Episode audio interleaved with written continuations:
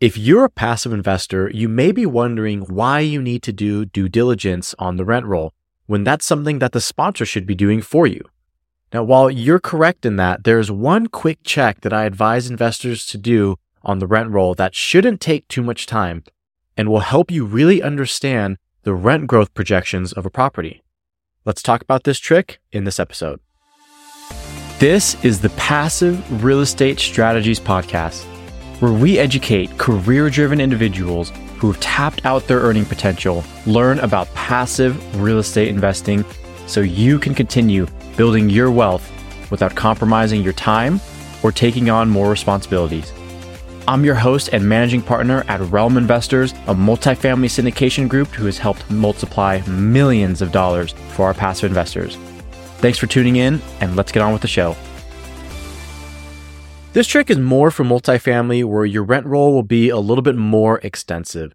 If you're investing in strip centers or retail centers, you may have just a few tenants on your rent roll and you won't have as many move ins and move outs, so this may not work. But if you're looking at a multifamily rent roll, many times sellers or brokers will advertise a proven value add strategy by using the highest lease amount achieved for a certain layout and duplicating that amount through every layout they have. So, for example, if a 50 unit apartment building is renting one bedrooms at $500, but they got one lease at $600, they might say, okay, look, these are worth $600 now, so you should be leasing all the one bedroom units at $600 moving forward. So that's the plan. And that's $100 of value add or $100 of loss to lease. And that might be true, but you'll want to do these two really quick checks first. First is I want to look at the most recent leases since that increased lease amount. I want to know is this a trend of all new leases coming in that have been at or higher than $600? Or was it a one off $600 lease and the rest are coming in still at that 500 range? That could be a sign that the $600 lease was a one off and not as realistic for you to lease every unit at that price. Now, the second check I'd suggest you do is asking if that $600 lease came with any concessions. Now, sometimes you can check on these by visiting sites like apartments.com and you can see they might have movement specials advertised there, or you can just simply ask that question.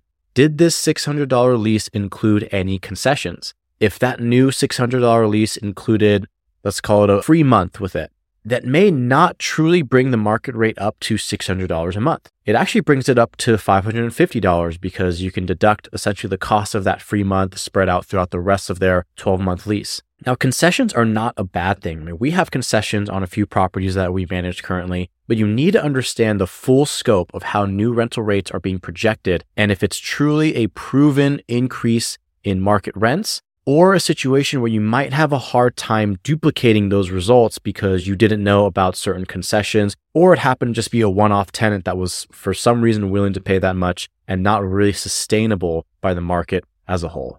And we'll close out here. Well, that's it for today's show. Make sure you subscribe so you don't miss any future episodes.